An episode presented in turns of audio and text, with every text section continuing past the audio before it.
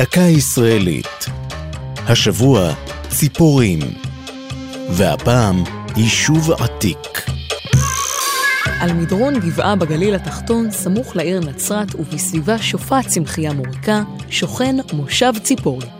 ראשיתו ביישוב עתיק באותו שם, שנוסד במקום בשלהי ימי בית המקדש הראשון, אבל פרח בעיקר בתקופה הרומית והביזנטית. הנוף הנפרס מהגבעה נראה ממנה כממעוף הציפור, ומכאן שם העיר הקדומה. כבירת הגליל הייתה לציפורי חשיבות רבה, שם ישבה הסנהדרין ופעלו בה כמה מחכמי התורה שבעל פה. אחד מהם, רבי יהודה הנשיא, ערך וחתם בה את המשנה. עיקר שרידי העיר הקדומה התגלו ב30 השנים האחרונות, בהם תיאטרון, 2 בתי מרחץ, מקדש, בית כנסת ו2 כנסיות. אתר החפירות הגן הלאומי ציפורי ידוע בקנה מידה עולמי גם בזכות עשרות הפספסים מהתקופה הרומית והביזנטית שנחשפו בו.